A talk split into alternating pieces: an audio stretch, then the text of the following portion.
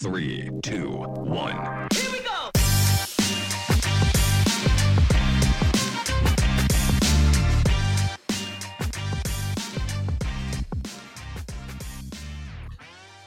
Hello, hello, hello. Welcome everybody to episode 139 of the No Normal Show, brought to you by Revive.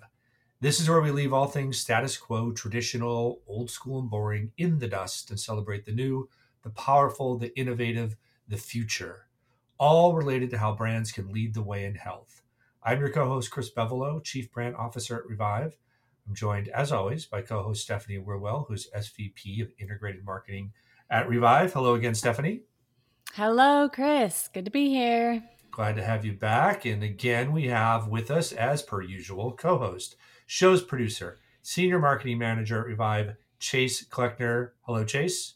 Hey, Chris. Good to hear your voice. Yeah, yeah. Glad to be back with you guys. And also with our guest. We have a special guest, Tiera Carlock. Tiera is a content and strategy enthusiast whose healthcare experience gives her great insight into the hearts and minds of consumers. As a content strategist here at Revive, Tiera jumps in on all things content strategy, social strategy, and writing. Her years of healthcare experience have made her a champion for some of the unsung heroes in healthcare, like nurse midwives and nurse practitioners. It's so great to have you with us. Thank you. I'm so glad to be here. It's such an honor. I've never done anything like this before, so I am excited. Nobody has said it's an honor before. So we'll wait and see if it actually is an honor at the end. We'll check back in and see if you still feel that way. But we're really glad you're here. We have a lot to dig in with you. Um, you just got some fascinating research to share with us that uh, just opens so many questions and also is so important. So we're going to dig into that. But first, as we were preparing for this for this episode, uh, for some reason we started talking about how much TikTok we were on and whether we were on TikTok, and it led one of us to open up our screen time uh, data on our iPhones, which opened a whole world of questions. And so we thought we'd spend just a little bit of time. We did this like six months ago. Uh, so we're going to revisit screen time real quick and we're going to have a little contest. And we were trying to decide who wins or who loses, like what that even means here. But we're going to start with looking at our screen time and looking at our daily average. So I'm going to go around the horn and ask people to share what their daily average of screen time is for this week. So we're using this week. Tiera, I'm going to, since you're our guest, I'm going to ask you first. Okay. What are you showing on your, in hours and minutes, your daily average? My daily average, I am at 10 hours and three minutes, and I, ooh, I'm up 30% from last week, so I'm not proud of that. Okay. So 10 hours. That's impressive. That is. that is. Stephanie, what do you have? I have been working really hard on this. I think we talked about this last time. This has been a focus of mine. So after working really, really hard, I'm down to two hours and 42 minutes. But wow. um, I started up on the five and six hour ranges. So lots of progress. Wow, that That's is nice. a lot of progress. That is. Chase. Yes, Chase, what do you have? Mine is two hours and fifty-seven minutes. Wow, you guys! Just oh my god, a little bit north of, of Stephanie. My total screen time for the week, though, right now is is close to fifteen hours. Well, that makes sense if you do the I math. I feel like but... I'm yes. winning and losing. Thanks, Chase. Chase did yeah. some did some some weird Three math for us. times five. That's right. Mine is five hours and one minute, which is down. I usually am somewhere in the in the five hour range. Um, which just it just feels like a lot. I saw uh, our friend Scott Galloway, who we love and follow, posted something that the average screen time in America is like four hours on your phone. Um, that's a lot when you count everybody, and I don't know like how many people was counting, but that was the national average, which was up from like thirty minutes ten years ago or twenty years ago or something like that, um, which makes sense, right? Okay, so I guess the winner is Tiera, or the winner is Stephanie. I don't know. Whoever you're both winners on this show. okay. Here's the thing that's always interesting about this exercise is I it, sometimes I think should I add up my screen time total screens, laptop, yeah. desktop, TV, phone because if I did that it would Yikes. easily be over 24 hours like because of the multitasking. So anyway, it's hard to determine winners and losers, but fun fun exercise. Well, okay, so so one more little little part of this. Um, the other thing that was interesting, and what what I think I was talking about it was my TikTok use has dropped, and it's in complete correlation with my my jumping back into Twitter about a month ago, because when I look at my most used, Twitter is second in terms of time. Number one is Safari, so that's probably the true for most people. Um, your browser, but Twitter is second at three hours and 43 minutes total this week. TikTok's all the way down to 40 minutes. I've only spent 40 Ooh. minutes on TikTok in the entire week. Now, before Twitter, that would have been low for the day. 40 minutes of TikTok. I would have spent easily 40 minutes of TikTok a day. So, do you guys have any kind of neat story or surprise when you look at your most used? Of the 15 hours, half of it is YouTube. Whoa. So I spend. It's not even on my next... list. YouTube's not even. If I expand my list, it's not even on there. Yeah. Is that related to your to you having small children, Chase, or is no, this solo? this is personal okay. usage. Whoa! So now you just called Chase a small child. maybe, maybe. No, I don't watch any kids shows on my phone. Um, actually, that is a good, great question though. But no, this is personal usage. I listen to a lot of podcasts actually through YouTube. Oddly enough, um, oh. um, so that's a lot of the that's link. But I a lot of my entertainment is through YouTube. What about you, Tiera? What do you got? Um, everything's pretty on par. I didn't know that I'd spent two hours on Waze this week, the navigation app, especially since Google Maps is my preferred. I don't even remember doing that. Sometimes Ooh. I think apps open. It's probably in your background. You should check that. I might be draining your yeah. battery or something. Stephanie, I spent 15 minutes on TikTok, so I feel good about that. Oh, only 15. So my tick my TikTok has increased. That's my surprise. But actually, not really. The reason I jumped back on TikTok after taking a break is because of Encanto. So I really enjoy all the the we don't talk about Bruno um, parodies and then Mariano's walk. If anybody out there has seen that, that is just just a split second in the movie, which has taken off on TikTok, and I enjoy doing Mariano's walk on a daily basis here when I am by myself. So that's why my TikTok is so high. Got it. Well, that's all fascinating. We should we should check in every once in a while just to see. The only thing I don't quite understand is in my most used, my podcast doesn't show up anywhere, and I probably spend more time listening to podcasts than anything else to do on my phone. So I'm not sure mm-hmm. why it's not showing up in the most used. Um, well, that's weird. Oh, there it is. 18 minutes. That's just wrong. That's just wrong. Last week, I, I mean, I, I burned through like eight podcast episodes this weekend trying to catch up. Oh well. Maybe that would have yeah that would have been last week, right? Yeah, but I'm I looking at I, I, switched to last week because oh, I couldn't back, find it on this week. I'm like, what's happening? Huh. All right, let's move on from that fascinating topic and let's talk about something way more important. Uh, we have talked before about the importance moving forward in our business of branding and marketing and communications of understanding diverse audiences uh, really getting in in whatever it is you're trying to market, to talk to people about, what message you're trying to deliver, the more you can understand those segments that are important to you, uh, the better you're going to be. And this is, you know, that sounds like something out of a textbook from, you know, 1985. But the truth is, this has become so much more um, focused on in the last few years for all kinds of reasons. Um, because of what happened in 2020 with George Floyd and a lot of the social justice issues. Obviously, because of what's happened uh, with COVID and how that has impacted uh, communities that have always suffered from health disparities and health inequities. So, in our field, if you're a, a brand that's trying to lead the way in health, you have to understand uh, diverse populations. And so, we have Tiera here because she's been working on some research uh, that she shared with the agency and it's not complete yet. It's not finished, but there's enough in here that we thought we, we should just start having deeper conversations about this on the show. Uh, it's part of the book we have coming out. One of the predictions is all about health disparities, and we'll be diving into that more later. So uh, we just wanted to have Tiera on the show to, to kind of share uh, some of the highlights and we have a discussion around it. So we're going to talk about two different communities. We're going to talk about the Hispanic Latino community and then uh, we're going to talk about the Black community. So let's start with the Hispanic Latino community. And Tiera, why don't you share? Um, just start with something that you think is really important for folks to know, and then we'll uh, dive in with conversation. Sure, thank you. So, yeah, in, in doing this project, I, I really tried to approach it as a learning opportunity because, as a Black woman, woman myself, I have, of course, an insider perspective of what it's like to be a Black consumer. So, in starting my research, I started with the Hispanic and Latino community. I don't know many Hispanic and Latino people, so I really wanted to take the opportunity to learn them as people and just as consumers.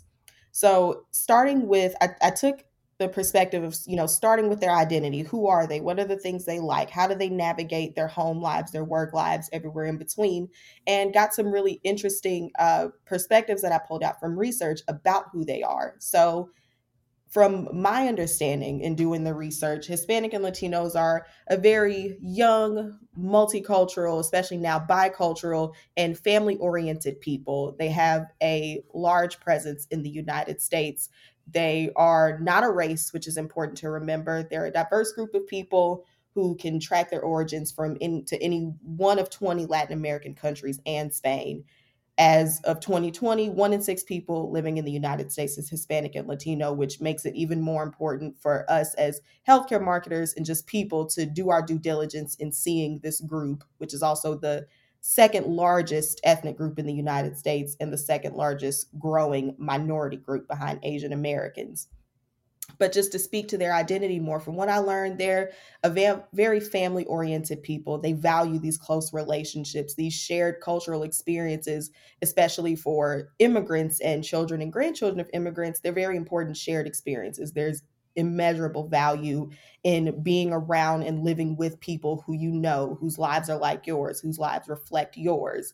As a very family oriented people, they tend to live in larger households, and family takes up a lot of their time, which sometimes can limit those opportunities to devote time to any external efforts or external groups and communities that they may be a part of but with a growing population in the United States, and as Hispanic and Latino culture becomes way more recognized, way more acknowledged, and way more integrated into the American landscape, I mean, they're honestly becoming the American landscape, that family makeup and that household makeup can change. So you can have undocumented immigrants who have citizen children and grandchildren all living in the same household. But that very unique experience for this group creates linguistic and cultural barriers of their own. It definitely impacts the way they navigate any American system, not just healthcare. And it impacts how they see themselves in the fabric of America entirely. Yeah, there's just so much in there. And I don't even know where to start. I think that one of the things that you shared that, that speaks to this too, and I think it, boy, when you when you think about the statement, the idea of calling um, or, or, or having Hispanic and Latino Americans embrace, you know, what you've got in your in your research, the 200% identity.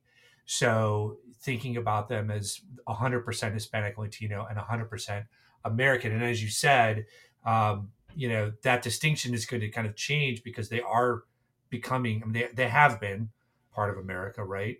Um, we don't want to we don't want to go where some other folks have gone trying to separate that out. But that there's this kind of like we're americans but we're also this separate group. And i think that's at the heart of what you're talking about here. Yes and and i i was unfamiliar with the term 200 yeah. percenters. So in this research of course I, I learned so much so much more and i i'm so grateful for the opportunity to do something like this for revive. But in them being 200 percenters they consider themselves of course 100% hispanic and latino and 100% American. And it's such a different way of assimilating than perhaps their immigrant grandparents or parents did when they came to the United States. I remember reading an article um, from NBC News about people who considered themselves 200 percenters. And there was this one woman who said uh, she's Afro Cuban specifically. So she is both Black and Hispanic Latino. And she said that one something that she feels like was a missed opportunity because of the way that her parents and grandparents came to the United States is not teaching her Spanish. And when she spoke with her father about it, he explained that because of his, of course, fear, innate fear of coming to a completely foreign place and sticking out, he wanted to make that assimilation experience easier for her, easier for her siblings and any children that she might have. So that part of his identity was repressed as he felt for his safety. But for his daughter, she felt like it was something that she missed out on because she, like 92% of Hispanic and Latinos in the United States, find it important to maintain that cultural connection no matter where that origin group traces back to so i just thought that was something really interesting they she it, i didn't get from her that she felt any more or less hispanic or latino but she recognized that what her father and probably what many other immigrants did was kind of some sort of a trauma response to mm-hmm. what they might have faced in the united states so it's it's totally understandable yeah.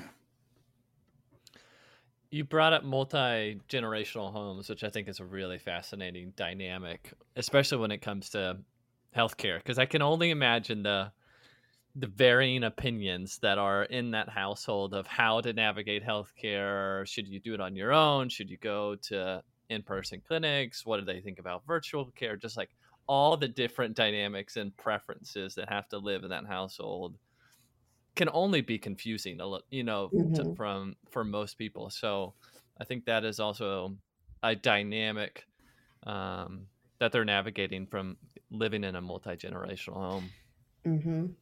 Not just yes, not just oh sorry go ahead stephanie no no no go ahead go ahead i was going to say that's interesting that you brought that up um, just thinking from not only a generational perspective but when you think about undocumented immigrants and their citizen children and grandchildren. Imagine you have an undocumented parent who does not have access to things like Medicare, Medicaid. They can't engage with the healthcare marketplace and such, but their citizen children can.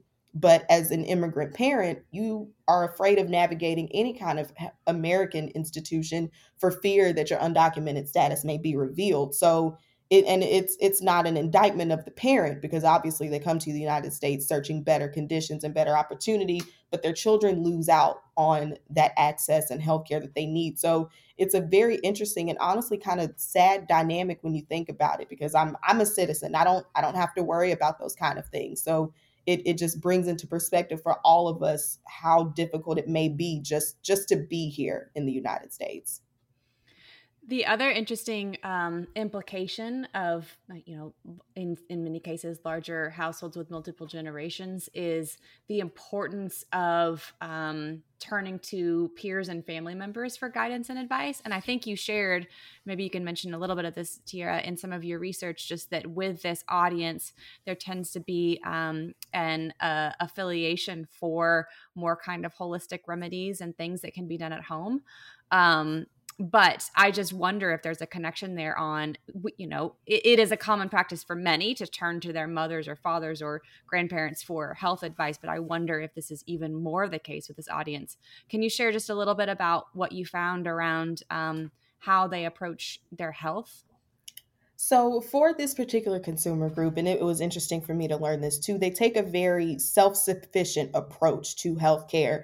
They're very distrusting of medical professionals, especially in some of the new settings that we are seeing emerge in the American landscape, like telehealth and retail health centers and at CVS and Walgreens and things like that. So, they really prefer to you know avoid these traditional medical settings for as long as they possibly can, which, to my understanding, is absolutely rooted in their cultural practices and methods. You have santerias and you have curanderos, they are native healers and shamans, and they administer these holistic and spiritistic remedies to their people. So that is what they most like in my opinion would resort to first before engaging with the American healthcare system that, you know, in the context of any other American you know area they're not welcome they're not understood and they're approaching these systems with fear. So it's natural to stay inwards and kind of navigate the healthcare system yourself. Now what i did find is that they while they have this overall distrust of medical professionals setting is really important. So they are going to be more likely to engage with a doctor in a doctor's office than they will in a telehealth capacity or than they will in a excuse me in a retail health center in places like that. So for for them to be such a self-sufficient people you you have to wonder kind of or not kind of you don't have to wonder where the disconnect is between what we have going on and what we're seeing emerge especially in the pandemic but those aren't resources that they feel like it's safe for them to use all right, so uh, we can, we're gonna have to have you back because there's so much more we could dive into. It's it's kind of even it's hard to even get into anything into the depth we need to in the time we have. But we want to get to the black consumer too, because you also uh, dug deep yes. there as well. So why don't you share some of your um, some of your takeaways there?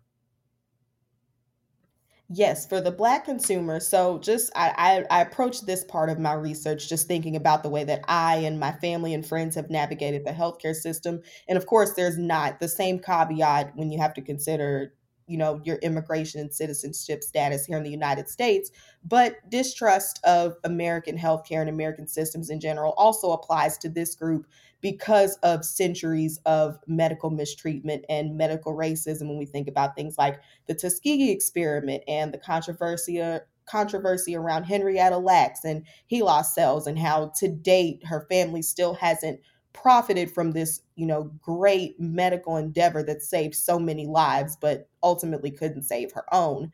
So I'm thinking, or when I'm researching about Black consumers, I'm seeing that we turn inwards as well. So we are a very community based people, whether it's our family, our friends, the Black church, any Black media channels that we create and engage with, BET, OWN, Jet, Essence, Bravo, and things like that.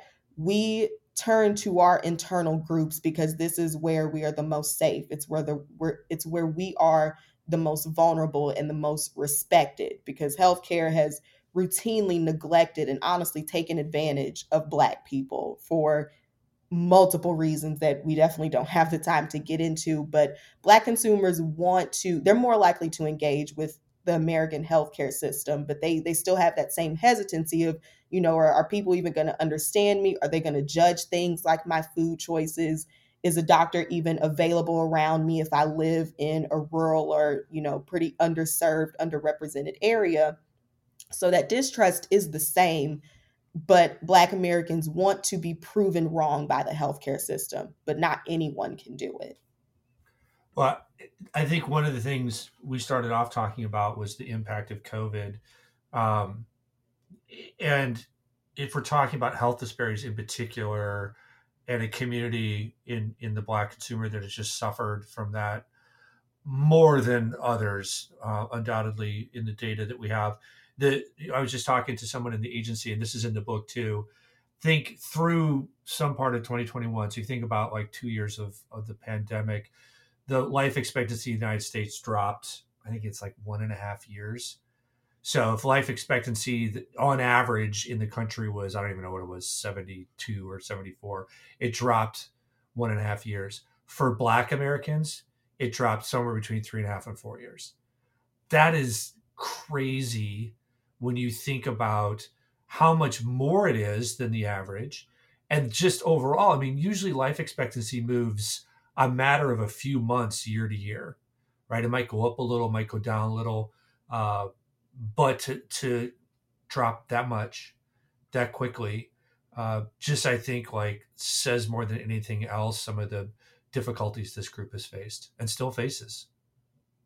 Yeah, these these are significant difficulties and and that's a great point that you brought up the impact of COVID because black consumers and hispanic and latino consumers have been you know the most some of the most disproportionately affected groups honestly for no other reasons than lack of cultural compet- competency among providers lack of access in certain neighborhoods and things that they live in and the it it, it hurts you know in doing this research it, it hurts because these things are totally solvable these things are unavoidable if if the care was actually given to these people as people and not as quote unquote others from the rest of America. They are just as much as part of America as Asian Americans and white non Hispanic Americans are. And they, they simply don't receive that level of care. I, I was reading about the Black consumer specifically, and there is sort of this cool factor that Black people have as consumers. You know, we, we have a $300 billion value purchasing power, and we, you know, pretty much whatever we engage with as black consumers it's what everyone else is going to start engaging with but this cool factor this halo effect doesn't go to places where it matters you know more honestly in healthcare uh, i read that black americans receive 26 or receive 26% less spending on healthcare initiatives but they're spending more about 19% more on in-hospital services and 12% more on emergency services. So they're they're relying on EMSs and, and emergency medical care for routine care because they simply don't have the access to primary care as their white non-Hispanic counterparts. So they're spending more, but they're not receiving more attention. And it's not because they're not spending more. They're right there. They have these healthcare needs. They have these dire needs. They're just not being listened to. They're, they're people are refusing to acknowledge them. Tiera, you bring up something really, really interesting around. Um, I think sometimes it's discussed. Uh, you know, the importance of DEI from a business standpoint is absolutely proven. However, sometimes health systems think about margin and business differently than mission. And sometimes DEI efforts are put in the mission bucket. But you bring up something really important, which is the spending power is absolutely there. Not to mention, Black Americans lead culture so, focusing your efforts on Black Americans, not just from a marketing standpoint, but from an operations and a patient experience standpoint, can have extreme business benefits that I think is often missed because it's just put in this mission charitable category, which is really a problem. Yeah, I just want to echo that. Like, you know, we do talk a lot about health disparities and health inequities, and that's a real problem that needs to be solved. But it's not the it's not the singular filter that we should be using for this community. Um, you just both of you just pointed out, right? There's, and I would imagine Tiera as part of that community that you don't always want to be like the conversation is always coming back to that because it's such a, it's so real and it's a real problem, but it's also you don't want to live under a negative you know filter for everything. There's there's so many positive mm-hmm. things um, in positive ways that black consumers contribute, can lead brands, all the things you're talking about. So I just think it's really important that you guys went there. Yeah, and then and that that reflects in my own personal life. I, you know, I was talking with my mom about, you know, the work I'm doing at Revive and it's this project specifically and it made me kind of harken back to a story she told me a couple years ago about her experience even giving birth to me. So, this is my midwifery mm. experience mm-hmm. coming out. Black women are three to four times more likely to die of pregnancy related causes than their white non Hispanic counterparts.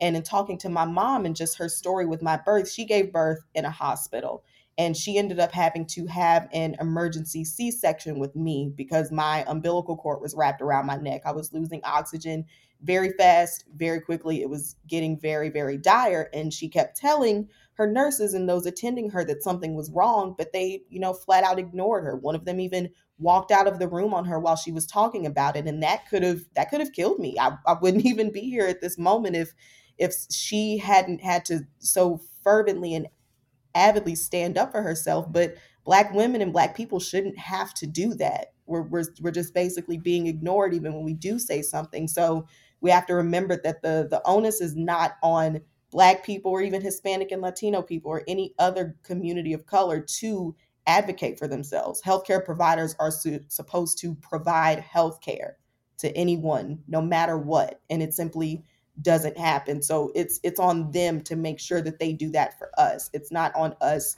to make them do that for us. Yeah.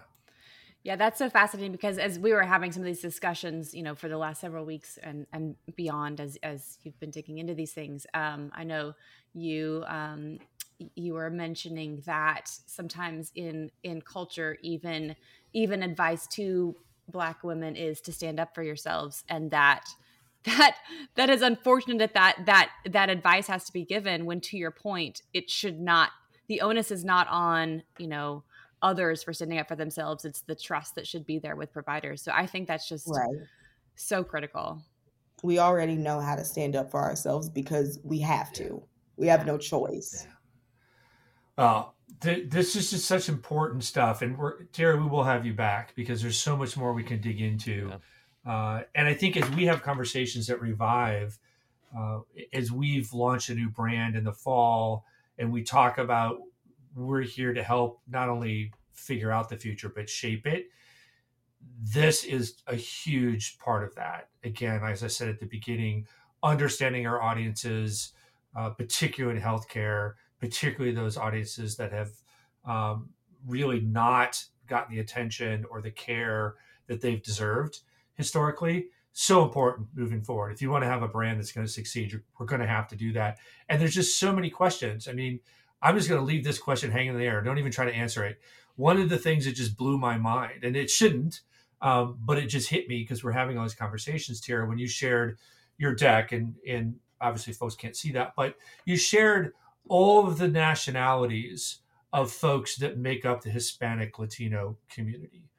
And the other things we're talking about, and you get to the point where like it's not even sufficient to target Hispanic Latino because because I mean, my joke is that's like saying we're going to target humans on earth. It's so broad. There's so many different dynamics and dimensions of that group. You've shared some of the commonalities which are important, but but we have to keep moving we have to go we have to go even further right we have to get uh, get to a point where we're really thinking about and and understanding and targeting to groups at an even more um, disparate and minute level if we want to be successful so there's just so much work to do uh, and if we do this right it's going to fundamentally change how we approach brands and health and marketing so that's why we're so focused on it because that's where the future is. So I'm just going to leave it there. So there's a lot more we can come back to. Tiera, thank you so much for joining us. Thank you so much for having me. It was great. It, it still is an honor. well, that's good. That's good. Stephanie and Chase, as always, thank you. Thank Yeah. you. Yeah, of course. Yeah. Well, everybody, thank you for listening. If you've got something you want us to uh, talk about, let us know. We had a listener let us know that they wanted to hear more about uh, audiences that are important to health brands beyond the consumer. So we've got uh, podcasts slated for, I don't know, a few weeks from now. We'll dive into B2B audiences, payers, uh, you name it, physicians in many cases. So that's that's an example of one we got coming up. If you want to you want to put one on the table, let us know. Send us an email at no normal at reviveagency.com. We would love to hear that. Anything else you want to share with us? Feedback? We, we want to hear it. Make sure you give us a review or rating on iTunes. That's always appreciated. Share this out. And remember, don't be satisfied with the normal. Push the no normal in everything that you do. Thank you so much for joining, and we will talk to you next week. Three, two,